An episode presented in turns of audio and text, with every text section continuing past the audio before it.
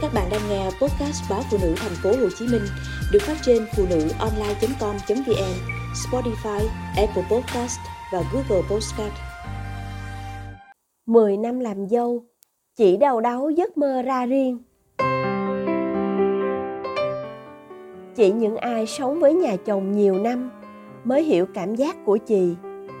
Chị chỉ thèm một mái nhà, thèm sự riêng tư, nhà có đám mà cứ lề mề. Đã dặn trước rồi, chứ có phải không đâu.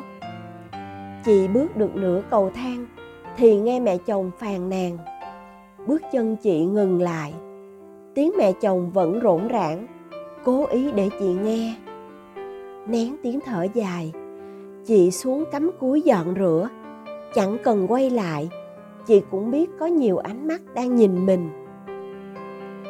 Chẳng ai biết đêm qua con gái sốt, chị thức cả đêm. Hết chườm, lại lục đục cho con bé uống thuốc. Bồng lên, bồng xuống đến rã rời đôi tay. Biết nhà có đám, chị đã đặt báo thức sẵn. Nhưng cả đêm quần quật, thành ra chẳng tiếng chuông nào đánh thức nổi. Gần về sáng, lúc con ngủ là lúc chị thiếp đi. Mãi cho đến khi tiếng quăng quật xong nồi loãng xoảng chị mới bừng tỉnh.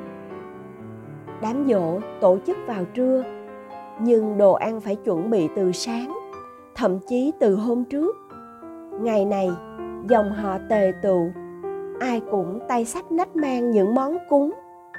Ba chồng chị là trưởng họ chồng chị là đích tôn. Dù anh có tư tưởng hiện đại không thích bày vẽ nhưng không tránh khỏi việc phải theo phong tục bao đời chị lấy anh thì tuân thủ lề thói nhà chồng. Đã nhiều năm nay, chị chấp nhận và cam chịu. Mẹ chồng không thích chị. Trong mắt bà thì chị vụng lắm. Việc gì quan trọng, bà cũng phải làm cho được. Phần của chị chỉ là nhặt mớ rau, rửa cái chén, lau cái sàn. Trong mắt bà, mấy việc đó chỉ là việc vặt, làm được có mấy mà than. Khi cả nhà ăn uống, bà sẽ kể lễ, món này làm công phu, món kia phải nấu thế này, ướp thế nọ. Rồi tất nhiên, bà cũng không quên bóng gió. Giao cho người khác, chắc ăn không nổi. Chị hiểu người khác ở đây là chị. Ở nhà chồng, dù đã chục năm, chị vẫn luôn thấy mình như người thừa, không có cảm giác thân thương, gần gũi ngày dỗ, các cô, các dì có dịp tụm năm, tụm bảy đánh giá này kia. Họ thỏa sức chuyện trò, bày bừa, kéo cả vào phòng chị để nghỉ mệt.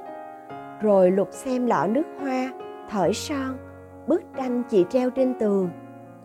Có lần đồ hư rơi vỡ, chị không dám kêu ca. Chị mệt, nhiều lần muốn nổi cáu, nhưng làm sao mà chị dám cáu? Khi mà quanh đấy đều là những người sẵn sàng phán xét chị. Sau những lần đám tiệc như thế, chị nai lưng ra dọn, bởi mẹ chồng sẽ than mệt. Ba chồng thì say xỉn, em chồng thì bận thu gom đồ ăn mang về dùng. Chị đuối mà không thể than thở. Chỉ khi đêm hôm khuya khoắt, chị mới trào nước mắt. Chồng chị dù thương vợ cũng chỉ có thể đấm lưng, xoa bóp, an ủi. Nhiều lần chị bàn với anh việc ra riêng, nhưng không thể. Mẹ anh đã nhiều lần phản đối chuyện ra riêng. Với bà, sống chung mỗi bên chịu nhịn một chút thì có sao? Bà ở nhà, đỡ đần việc nhà. Rằng bà sống thế, mà con dâu chưa hài lòng ư? Rằng dư dả lắm hay sao mà ra ở riêng? Rằng bà làm gì mà anh chị khó chịu khi ở cùng. Rồi bà sẽ khóc lóc, sẽ vinh vào chuyện tuổi già chỉ muốn sum vầy.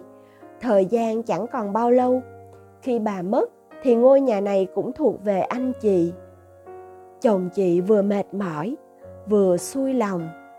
Chuyện ra ở riêng, vì thế mà cả chục năm qua gác lại.